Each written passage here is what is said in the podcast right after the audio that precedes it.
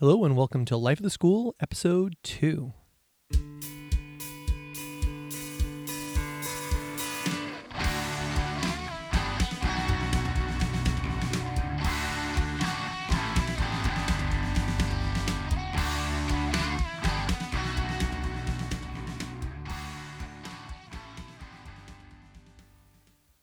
My name is Aaron Matthew, and I'm a biology teacher from Acton Boxborough Regional High School in Acton, Massachusetts. Each week in the Life School podcast, I sit down with a fellow life science teacher from somewhere in the country and discuss their background before they enter the classroom, what is they're working on right now, and really their hopes and dreams for the future of their classroom. In episode two, I sit down with Garey High School science teacher Antonio Gamboa. Antonio is the AP Biology, AP Chemistry, and Chemistry teacher at Garey High School in Pomona, California. He previously previously taught at Castle Park High School in Chula Vista, California, and the Preuss School UCSD in La Jolla, California. Throughout his teaching career, Antonio has been involved in a wide variety of professional development experiences, including NASA's Airborne Research Experience for Educators in 2013, the American Association of Immunology Summer Research Program for Teachers in 2015, and in May 2016, Antonio was named an advocate grant program recipient for the Society for Science and the Public. He is currently attending a six week nanotechnology research experience at the University of Illinois in Urbana Champaign. Antonio holds a master's degree in biochemistry from Cal State Fullerton and in cell and molecular pathology from UCSD. Welcome, Antonio. Uh, thank you, Aaron. I'm glad to be a participant. Yeah, it was great. To, I'm so glad that you could uh, agree to talk, uh, even though you're away at a, a summer program. Uh, Antonio and I met last year at the immunology program um, out in uh, in his neck of the woods, when uh, we sat through a course. Um, a course that was, uh, I can admit to myself, way over my head in immunology, um, in terms of uh, learning the background. Uh, but it was a, a, very intensive week of immunology um, when we were out in Long Beach, California last summer, and then we had the opportunity to get back together at the NABT conference this year. So um, it's great to talk to you again. Yeah, you're right. That uh, that last summer was way, way, way over our heads, but it was interesting though. I mean, it's a great program, good for for any teacher. You know, it's a it's a great opportunity to develop your skills and and, and learning about immunology. Yeah. All right, so I'm going to get right into it, and um, I'm going to start with my opening question I ask everybody. So, how did you become a science teacher? That's uh, that's an interesting question. I've been asked this question, and and, and I'm gonna try to articulate. I uh, I honestly thought at the beginning uh, of my college career I will never ever accept in any teaching position. That's what I that I thought. Um, then I kept going in school and uh, I started uh, getting involved with research, which I really enjoyed doing and and I was uh, having success with it. Uh, however, I was getting a little bit older, so you know, I started thinking about other possibilities, what to do, what not to do. Um, and one actually, one of my friends who was teaching elementary school, he he mentioned it to me, and I at the time I thought it was a crazy, crazy idea to become a teacher. Um, I approached one of the districts and. Um, I, uh, I, I, I mentioned to them that I would try it uh, as a as a part-time teacher. So I started at Chula Vista in, in a high school as a part-time teacher, and I kept doing research at UCSD, and and eventually I switched it where I was a full-time teacher and doing research, which I did for about six years. I was teaching full-time teaching high school and a part-time or maybe even more than part-time doing research. So I kept bo- doing both for for several years. Um, but I guess over the years, it really grew on me the the fact to to become a full-time teacher, and I guess it was just by default by looking for something else to do instead of dedicating myself to just fully doing just research and and I felt the need of you know giving back of some of what I've learned over the years and things like that. Yeah, that those part-time teaching uh, gigs. That's that was my first job. My first job was a an eighty percent teaching job, while I went and got my master's to try to figure out what I was going to do later. And uh, then next thing you know, it's 20 years later. Um, uh, exactly. Uh, exactly that. So I, I understand how you uh, you sort of almost reluctantly uh, get hooked in, and, and you mentioned it as sort of those kids, you know, how you end up, you know, they're the ones that hook you. That's the combination of the love of science and, and working with them. So you mentioned uh, you mentioned research. So what you know what kind of I mean your your background is is amazing. Um, you know I see biochemistry and the when I first read the title uh, you know cell and molecular pathology that sounds like you know just amazing stuff. So what what kind of stuff were you were you focused on in your research? Well, I started uh, uh doing essentially uh, protein analysis uh, involved with fertilization I was involved with the identification of phospholipase that was involved in the block to polyspermy. And um, at first, like anything, I think it was like I thought that it was a crazy project, and uh, but it really, really took me on in, in, in the sense that I, I liked the challenge. So that was that was my first uh, really project, and then from there I went to the National Institutes of Health, and there. Um, I did some studies that involve a little bit more of, of DNA, and we did the rat corticotropin releasing factor receptor. We isolated, characterized it, and uh, that was also related to the signal transduction events, but in, in a different setting uh, where there's a G protein involved. Uh, and then after that, I went to UCSD, and in UCSD, I got really interested in, in the, the carbohydrates around the, membra- the membranes of cells. And so I got in, involved in glycobiology, where I did a lot of work with uh, radioactive materials, uh, cells, uh, in several things. And then uh, after that, I have a bigger switch where I went more into epidemiology.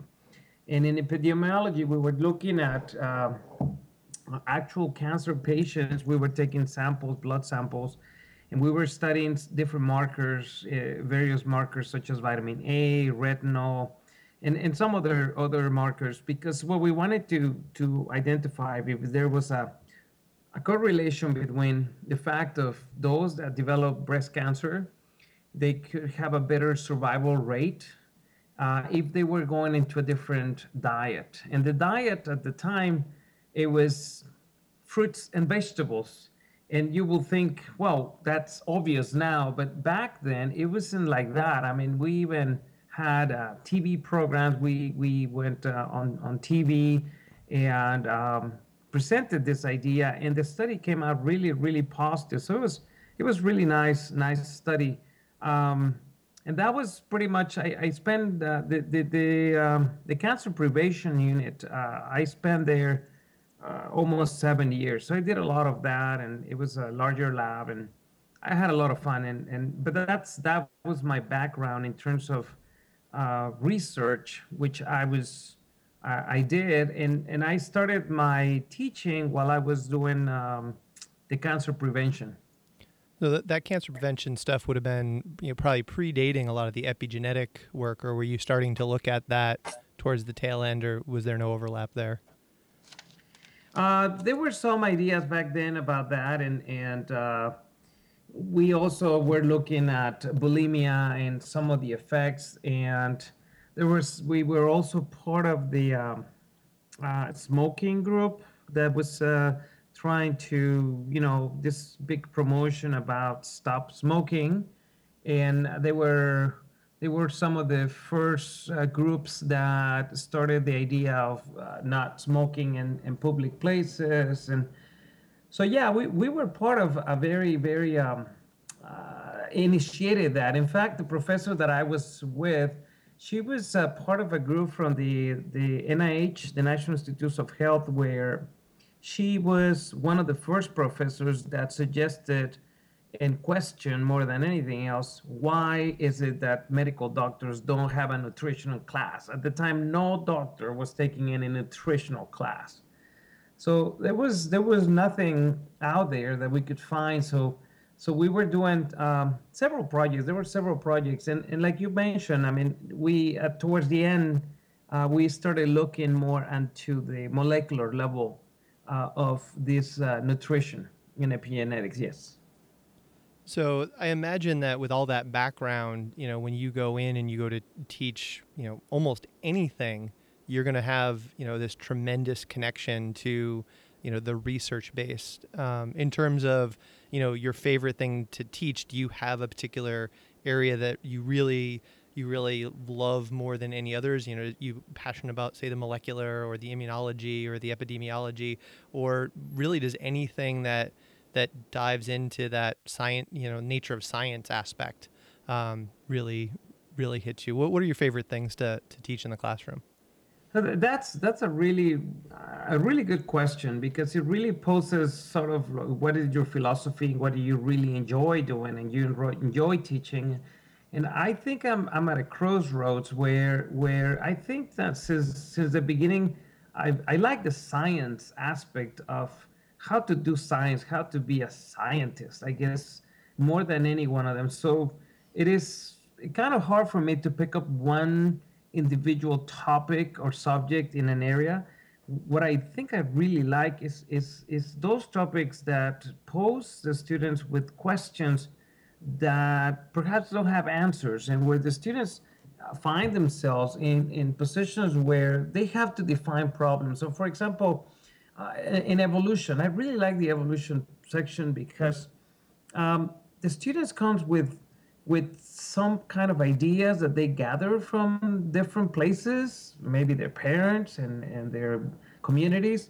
And so it's interesting to me, at least it's very, very interesting to like to present the data, give the background information, and make them think about it so they can analyze, interpret what it means, and, and, and, and do some real deep thinking. And I think that's the part that I like with that one. And, and uh, the other one that I like is cell biology. Cell biology, maybe that one because I did a lot of biochemistry. So I like the signal transduction. I think it's really it's a really efficient way in which uh, cells can communicate signals to the inner parts and activate genes. And it also gives me an opportunity for me to to bring to them this idea of how important is the connection of the sciences in, in, in terms of you have these molecules that don't speak, don't talk, don't walk, you know, don't do what most of the students might be thinking, but they do interact with each other in ways that um, activate all these processes. So I, I, found those those two very, very, very nice, very intriguing. So I think that I pose them uh, that, and uh, the other one might be. Um, the, the labs that are, go along with them. For example, labs such as the um, photosynthesis. I, I, I, like the photosynthesis because that's something that they can relate to. They can actually see it, and so they can actually extend what they know uh, with with the data that they obtain. So I would say those those three are probably some of the stronger topics that I like to to cover in biology. Yeah, so in the the photosynthesis, you're talking about the standard AP floating disk, or do you do the the old school lab? Uh, no, the, the standard, the, the the the floating disk. I think it's really, it's probably one of the best inquiry labs. You know, and it allows them to actually explore the the the, the ways of a real scientist. You know, how do I explain something? How do I design an experiment? Uh, you know surface area what can i do how do i change it and and i think that's the aspect to me i think that's the key for them to learn science so to me i think it's extremely important that they see that connection yeah, you, you bring up sort of two uh, two really excellent points. I mean, I, I love to say, you know, if students aren't asking questions, if students aren't making choices, they're they're just not doing science.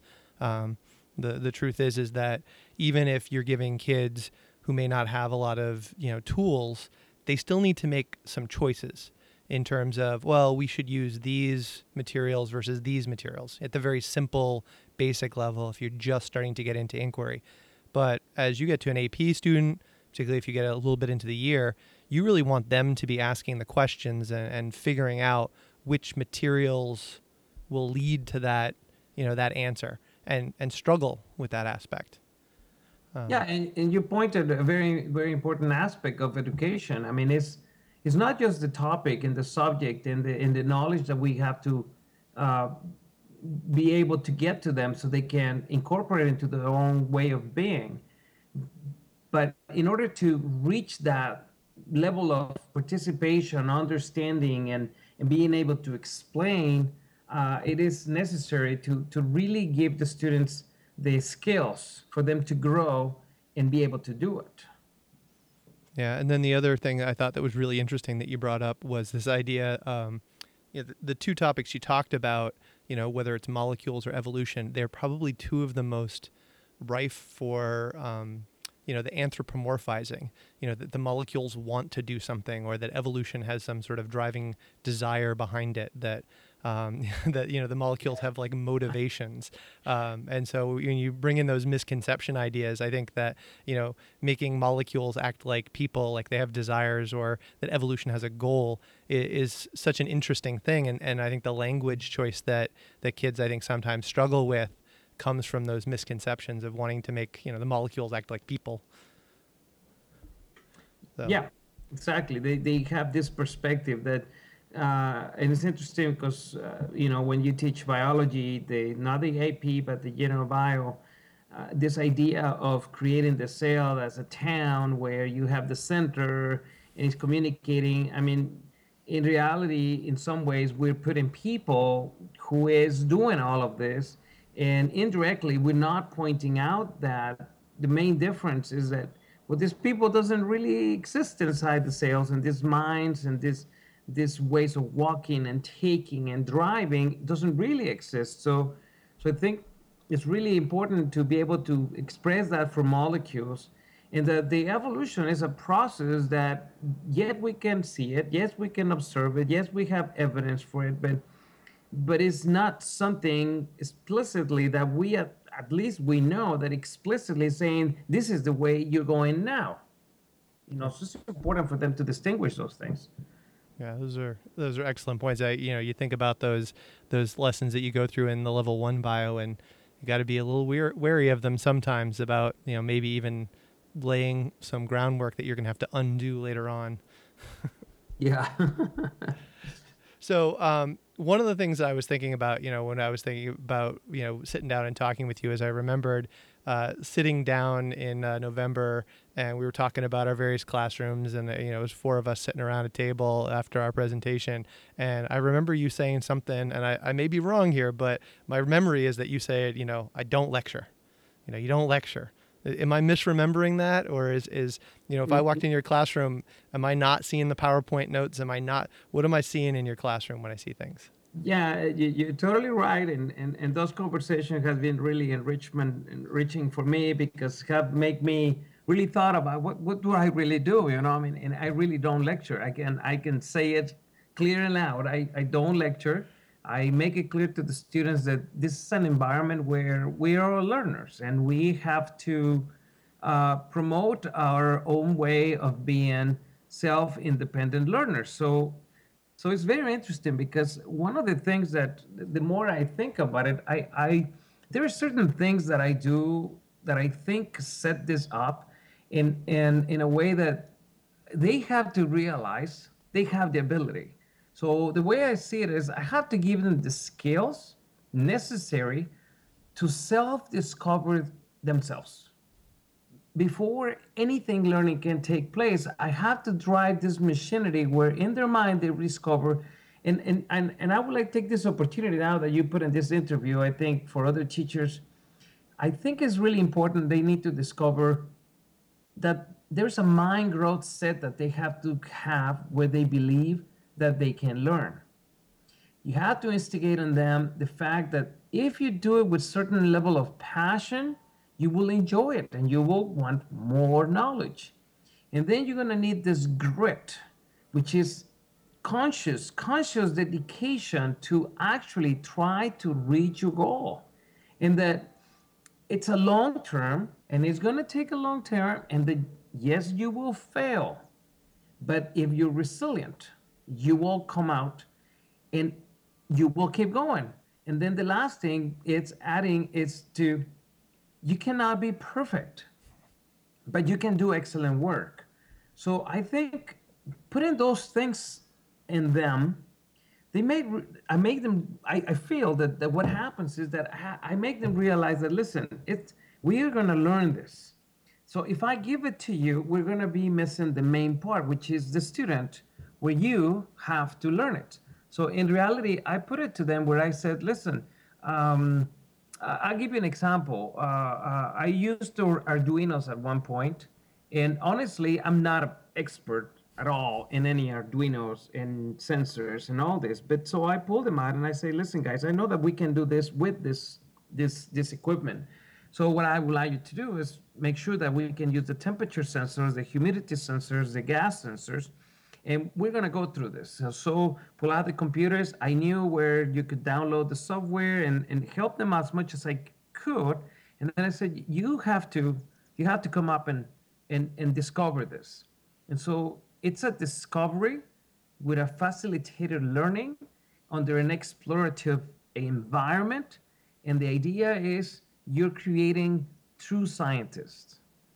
Yeah, it's it's amazing to think about uh, when you talk about your classrooms because as we mentioned when we had that conversation, you know, we we teach in very different schools, and I think um, you know my uh, the the kids who come into my school, the the thing that you said that really resonates with with my kids is that excellence versus perfection. That idea that they my my students really struggle with, you know, is this right? Is this the right thing? And they it takes a lot of work on my end to get them to the point where they understand that science doesn't have all of the answers. If science had all the answers, there would be no scientists you know we our job is to ask the questions that we don't have answers to. And that if you really are thinking about science you're asking novel questions. You're you're letting your curiosity drive you towards this new you know this new endeavor. And ideally you get to you get to find out the information. Um, and we have to do that in a more controlled environment because you know while we we are watching those discs float up and we may not be getting any Nobel Prizes for our, our floating discs, but um, the idea that they could run an investigation and at the end they realize that their data is absolute junk. So they weren't perfect, but they can still do excellent science if they think about it, they reflect, they analyze, they look at what their data says, they can think about their investigation and think about, wait a minute, so why didn't this work? And and really do that you know iterative process of going back and re- redefining how they need to conduct an investigation in order to get you know genuine data that tells them something new yeah it, it boils down back to scientific research you know like and i guess that's where you know like you were asking me before is like that's where my background comes from and i i feel that at least that's what I can uh, uh, contribute, and and I see it as a very very important for them to be like that. Yeah. Um, so one of the things I, I, mentioned earlier is we both did this AAI project, and um, and uh, I don't know if you've gotten, you know, I don't know where you are in this, but we haven't even talked about this. So I know that I finished my draft of my curriculum, and, and I sent that off. I don't I don't want to put pressure on you if You're still working on your draft. I, I, I, finished my draft. I sent it off, and I haven't received any feedback. So. Yeah, we're, we're waiting. So I, I, sent it off. I, I think probably they got the crush from all of us. Which, if yours is anything like mine, my you know I sent mine off. It was like 40 pages long.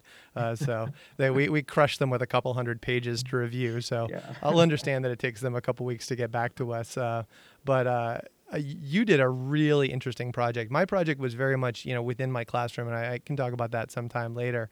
Um, uh, but it's you know your your project. Um, you were doing a really interesting project uh, involving zebrafish as a model organism, which yeah, I love model organisms. Um, so, can you tell me a little bit about how you know what you ended up doing with that nicotine zebrafish model? Uh, this the, the nicotine zebrafish model was um, essentially uh, you created a tank where you can't put nicotine because it dissolves in water so the fish will be breathing this nicotine, and um, you will, for a week, you will um, have those fish going through the nic- nicotine treatment. So you could actually see them when you pull them out, and they wanted more nicotine because they become addictive. And eventually, you put them uh, under a drug that uh, it it uh, creates a essentially a cardiac arrest So the drug is going to induce cardiac arrest. So your prediction would have been that um, that those that were smokers, zebrafish smoker fish, uh, they will die sooner or they will have worse effects or so. And it happens to be exactly the opposite. They are the better survivors. In some way, it protects it, and really nobody knows. So one of the things that we were looking at was uh, the interleukin. So we were looking at interleukin six, and uh, they actually uh, they, they they continue with the study after, and they actually publish an abstract where they demonstrated that yeah, interleukin six seems to be uh, involved in the in this paradox of uh, protection from nicotine uh, and a cardiac arrest, and the fish uh, do better, and the hearts do show changes. So when you said we, you're talking your students, some of your students. Oh no, this this was done at the uh, at the university. So the university, the the master student that was doing it, he finished what I did with the project, though, I took it to school and I switched it. Okay. Uh, instead of using zebrafish, I used um, Galleria mellonella, which is better known as the wax moth, and and they they uh, they are a real pest for beekeepers. Oh. And so we did very similar analysis, but but we were measuring for um, uh, phenol oxidase and actually it was really interesting because the, that whole thing turned into uh, the students picked it up in a group of three students they picked it up and they did all this whole research and they did hundreds of these little larvae and they actually uh, won the the los angeles county science fair and they advanced to the the state fair and they didn't place there but i mean the experience was fantastic. Yeah it's amazing. It's amazing that they were able to take that translational model um, and then build on it. You know that that sort of experience it you know reminds me a little bit of my conversation with with brian where uh, I talked to Brian in episode one, and I had him describing these students who, you know, they talked a little bit about, you know, Dermestid beetles and how they break down things. And then next thing you know, you got kids coming after school asking you further questions, and you got kids going to, you know, you know, I got Brian bringing in having kids bring in carcasses to be eaten by beetles, and you got kids going to, you know, win the Los Angeles uh, Science Fair um, based off of this model. It's, it's amazing stuff uh, that you guys are doing. Uh, so yeah, I remember uh, talking to you last year. I think I, I might have put the panic in you when you mentioned the zebrafish because I know in Massachusetts, uh, zebrafishes are no-no in, in schools. As much as I love them as a model organism, I can't use them in my classroom um, because they're a vertebrate and it's illegal to to do anything um, in the classroom uh, with them. I, I should thank you for that because in reality, in reality, what happened you were the one that switched my whole entire experiment. I was going to do some other thing with interleukins and you're testing interleukins and all this. And then I, I thought, no, man, I'm going to bring the, the zebrafish and all this. And you were the one that really point out to me some of the flaws in the process. And I was like, okay, okay, okay, I have to have to review this and, and go in, in a different way. And, and that goes to show how important, how important it is for us teachers to, to actually collaborate because, you know, if we don't do it, we might see something and we might be missing something that somebody else knows. So, so what you're doing is great because I think teachers just to hear this that the collaboration among teachers really leads to much better projects. Well, yeah, I, I, I got so much out of last summer and again in November. I mean, I my my my feeling, you know, we go to this amazing conference and it's it's no disrespect to any of the presenters at NABT. There were there were great sessions. Um, yeah, I, I, don't know about ours. Ours was just okay, but you know, uh, all the other all the other ones, I I loved them.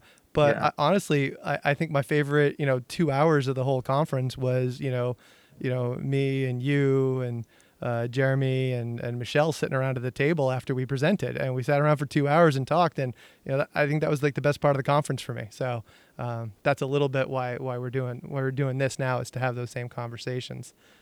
So. Um, all right, we I've, I've kept you here for, for almost a half an hour, so let's let's wind down a little bit. So when you're not, um, you know, we're we are recording this and it's in uh, it's in late, um, late June, so it's actually uh, Monday the twentieth, first day of spring. Uh, so tomorrow the U.S. is going to lose to Argentina. Um, so I don't know yet. yeah, uh, there was a little more suspense in the NBA final last night. Uh, see. Let's see. U.S. Argentina. We're going to take three of your best players off the field. All right. Yeah. No. No problem.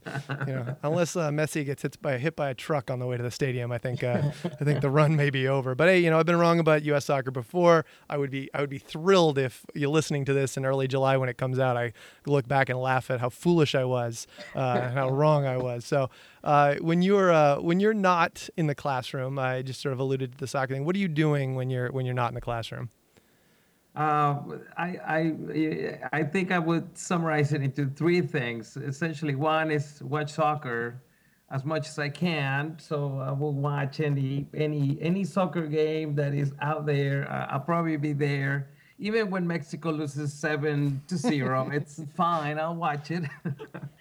uh, and I think uh, the United States is going to do fine tomorrow. Probably, if they lose, they're going to lose by two the most. I don't think more. That will be my prediction.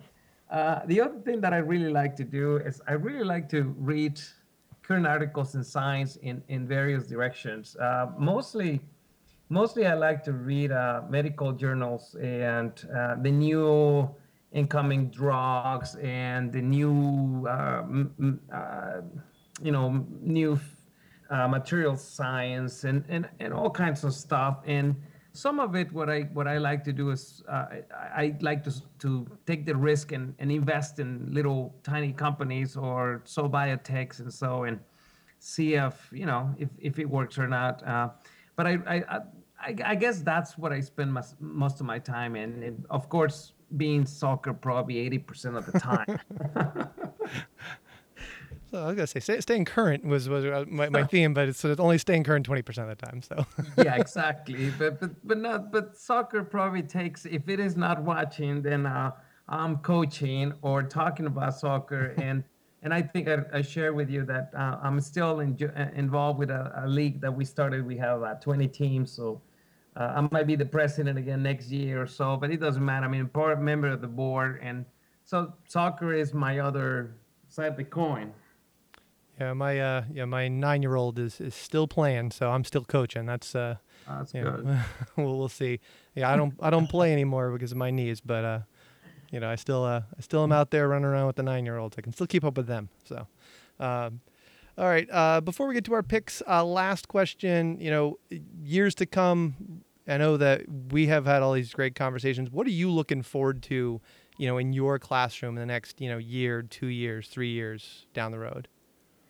I'll be honest with you. In 2013, I thought I was going to get out of teaching. I honestly thought when I look at this NGSS thing, I was like, no, I'm, I'm, I'm just not going to do this. I am done. And um, I have, I was very lucky to go to a program with the NASA program where they actually made me realize that it was going to be the best thing could have happened. Changing all the teaching into a real science place and a real place to learn about it. And and so what I'm looking for is to completely, completely change all my classes and to make them very base uh, STEM curriculum. I want to incorporate what I'm learning here and in material science, nanotechnology, graphene, and all these other things, as well as I want to uh, implement a science club where we do science fairs. But what I what I what I envision is to be able to really collaborate with the universities close by, develop uh, really scientific projects that have very good competition, and to give this these students from these communities uh, a real show of their potential. And so I guess that's what I'm hitting to modify my classes to the extent where they are fully STEM in all directions with technology, mathematics, and and where our my teaching, I, am what I'm envisioning right now is my teaching is to bring in uh, a lot of the current material and modify everything that I'm doing. I, I think that's how I see it. Uh, yeah, I've, I'm I've been a convert a convert over to the NGSS as well. You know, when I first heard about it and first saw those confusing tables, I, I think I was, you know, I wasn't thinking about getting out. I was just thinking, well, you know, Massachusetts is never going to adopt this. So, um, lo and behold, they did this past year. But uh, very much what you said over the last, you know, couple of years, uh, as I have been more open, as I've been listening, as I've been reading, I, I couldn't agree with you more that it's it is going to be an amazing direction. Um, you know, I I would like to say that I was above having those negative feelings of, of the unknown, but the truth is, you know, we're all human, and I, I, I totally relate to that the that process that you went through because uh, I think I felt the exact same exact same pattern. All right, so uh, before we get to picks, do you have any questions for me?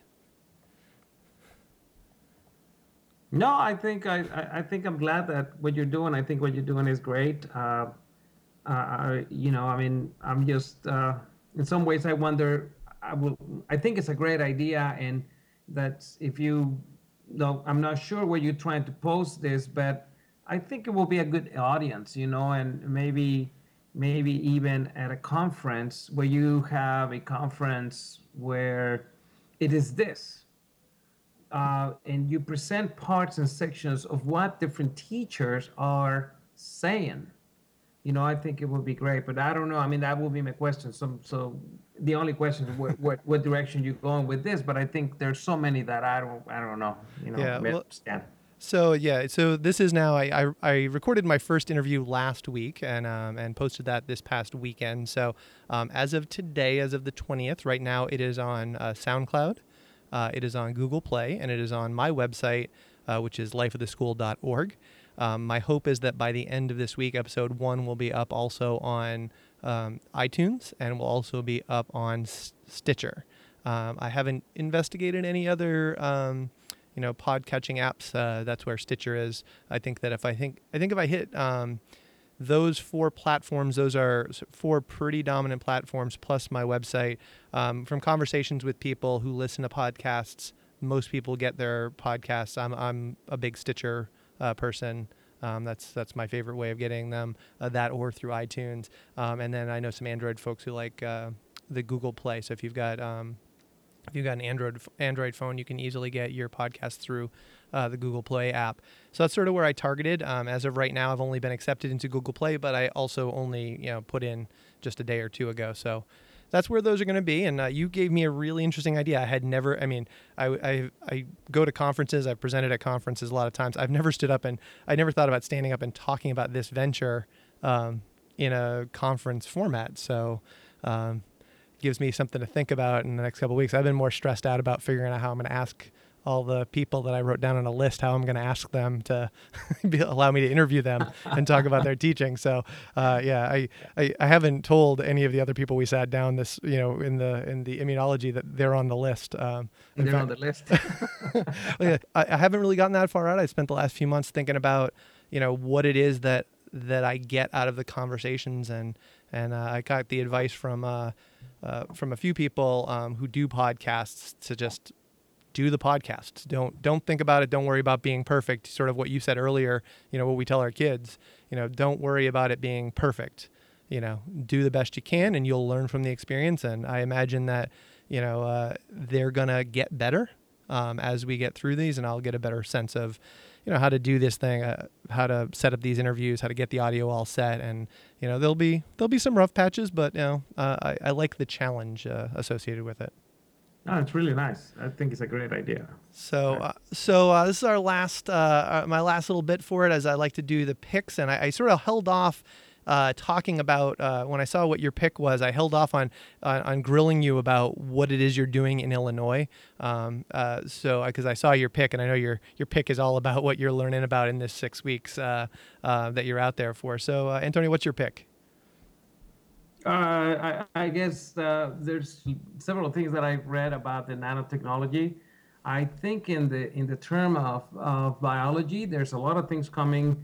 There are a lot of new sensors, and specifically there is a project here where you might be interested. Is uh, they put some semiconductors, very small ones, at the micro level, and they put some neurons and the neurons search and look as they're moving their uh, acts their dendrites.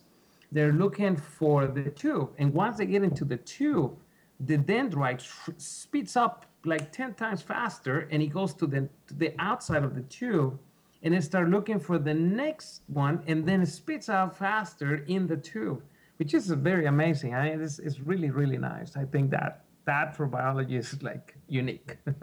so what? So are these are these sensors going to be for electronic devices? Are these sensors to help with? You know, we don't know yet. What? Why would why would I want a very super smart neural sensor? Well, there, there are two parts. I mean, the sensors can be used. Uh, they, there are some that are coming out for glucose levels and many other different type of levels of of interactions with the with the sensor. So the sensor could be set into your body, and uh, and, and and send information about ions, cations, and your electrolytes or different things. But this other one that I just sh- uh, uh, I share with you, the one with the tubes, that is very unique. It's, it's not necessarily a sensor, but what they're thinking is maybe they can put these tubes and help cells in the brain make new communications. You know, you know how uh, there are studies that have shown that one of the main issues is that the neurons lose their contact with the other neurons. So perhaps these little tubes will allow them to find a way to get there. So this is going to be uh, potentially medical applications uh, yes. for degenerative neuro, uh, neurological disorders. Mm-hmm. Exactly. Oh, that's some pretty cool stuff. I'll have to I'll have to pull some interesting. I'll have to find some articles to post up in the show notes uh, about this, or get some from you. Um, yeah, I was yeah, yeah, I, w- I was thinking as you were talking earlier about your your summer courses. Uh, when you're ready to you know, look at, you know, having students to go to science fairs or possibly summer research out, you definitely have to get out, get in touch with me because I can put you in uh, touch with my colleague Brian, uh, who literally started that program two summers ago. Like literally started almost exactly the program you're talking about, a summer research um, experience to build, particularly with these younger students, you know, freshmen, sophomores, uh, towards the idea of getting into science fairs and towards getting laboratory research experience, you know, out at universities by their junior and senior year, um, building in that in that capacity. So, um, oh, it'd be fantastic. Yeah, yeah, yeah that, that's exactly what I'm looking for. Yeah. Yeah.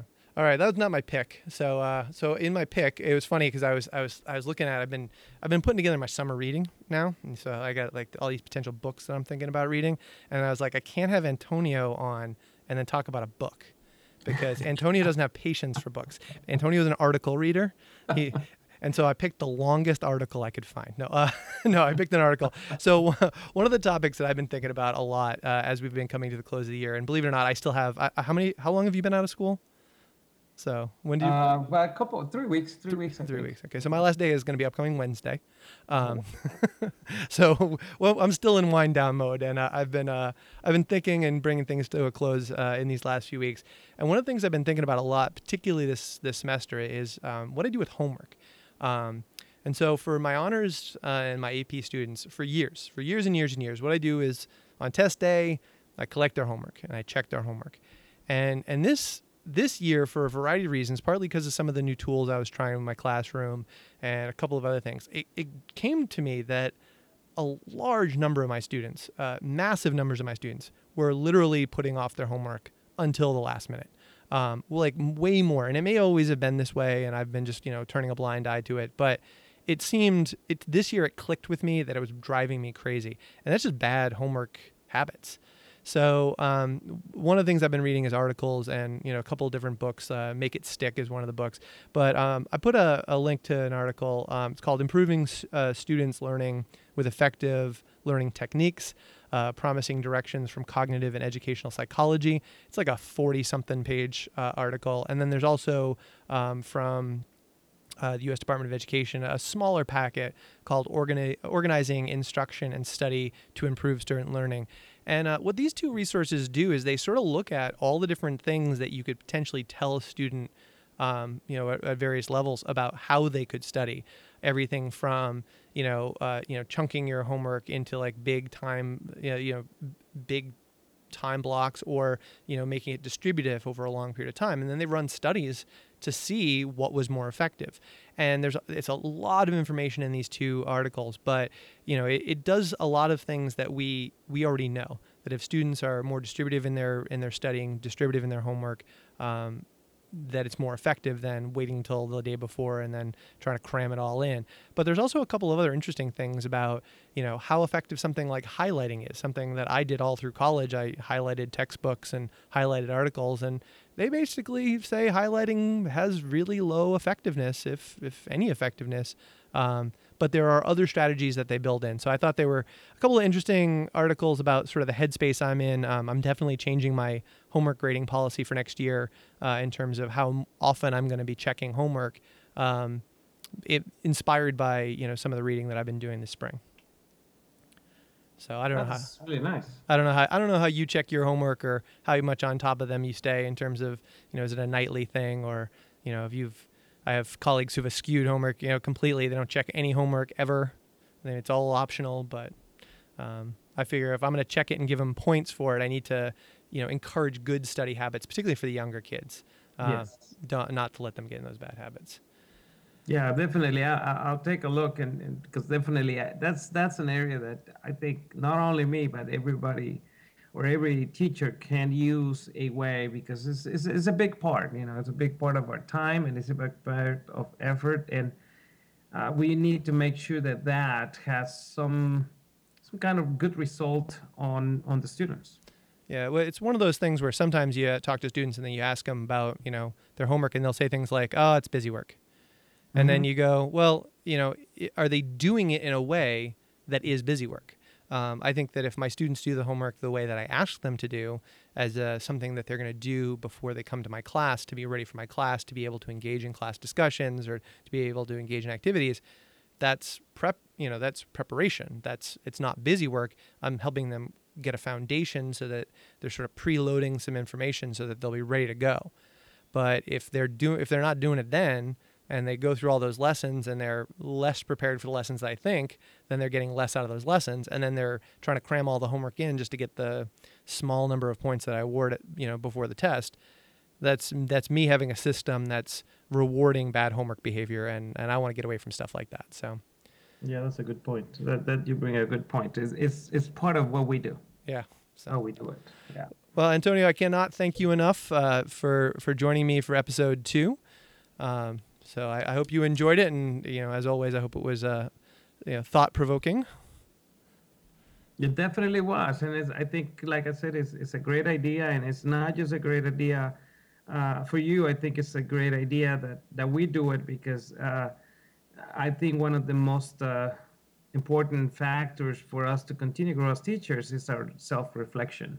We must self-reflect about what we're doing and how we're doing it, why we're doing it, and and how we're going to modify it. All right. Well, uh, thank you again. So, just quickly go through my credits. Uh, uh, music is provided by the band X Magicians. Again, you can get all of uh, the information from this episode and all episodes at lifeoftheschool.org. Also, it's available now on uh, SoundCloud on Google Play Store, and hopefully by the time this episode comes out, it'll be on iTunes and Stitcher as well. You can provide feedback at lifeoftheschool.org by clicking on the feedback link and just sending me, it'll send me an automatic uh, email. So if you have any thoughts on the show, if you've heard this and you like to provide any feedback, positive, negative, anything at all, I'd love to hear it. And uh, I thank you for listening, and I will talk to all of you soon.